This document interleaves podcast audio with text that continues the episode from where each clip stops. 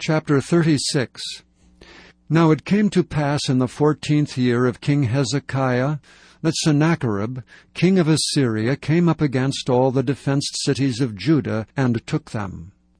And the king of Assyria sent Rabshakeh from Lachish to Jerusalem unto King Hezekiah with a great army. And he stood by the conduit of the upper pool in the highway of the fuller's field. Then came forth unto him Eliakim, Hilkiah's son, which was over the house, and Shebna the scribe, and Joah, Asaph's son, the recorder. And Rabshakeh said unto them, Say ye now to Hezekiah, Thus saith the great king, the king of Assyria, What confidence is this wherein thou trustest? I say, sayest thou, but they are but vain words. I have counsel and strength for war. Now on whom dost thou trust that thou rebellest against me? Lo, thou trustest in the staff of this broken reed, on Egypt, whereon if a man lean it will go into his hand and pierce it. So is Pharaoh king of Egypt to all that trust in him.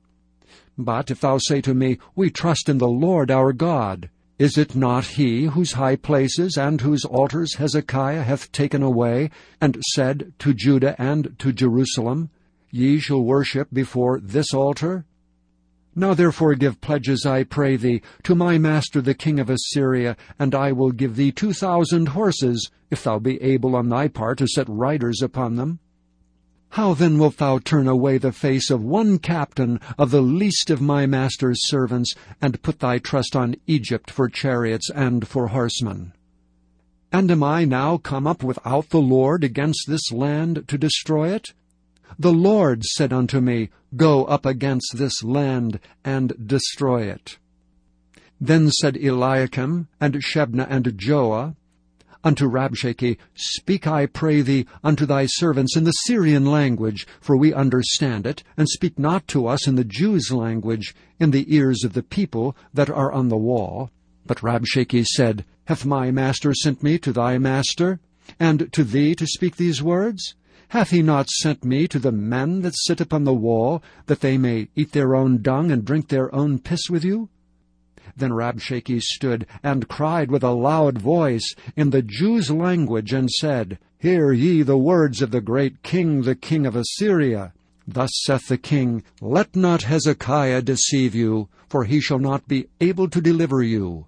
Neither let Hezekiah make you trust in the Lord, saying, The Lord will surely deliver us. This city shall not be delivered into the hand of the king of Assyria.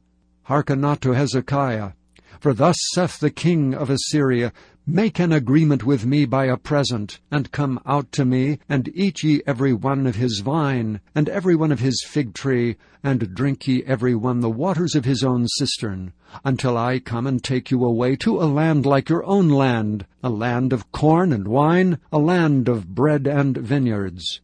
Beware lest Hezekiah persuade you, saying, The Lord will deliver us. Hath any of the gods of the nations delivered his land out of the hand of the king of Assyria? Where are the gods of Hamath and Arphad? Where are the gods of Sepharvaim? And have they delivered Samaria out of my hand? Who are they among all the gods of these lands that have delivered their land out of my hand, that the Lord should deliver Jerusalem out of my hand? But they held their peace, and answered him not a word. For the king's commandment was, saying, Answer him not. Then came Eliakim the son of Hilkiah, that was over the household, and Shebna the scribe, and Joah the son of Asaph the recorder to Hezekiah with their clothes rent, and told him the words of Rabshakeh.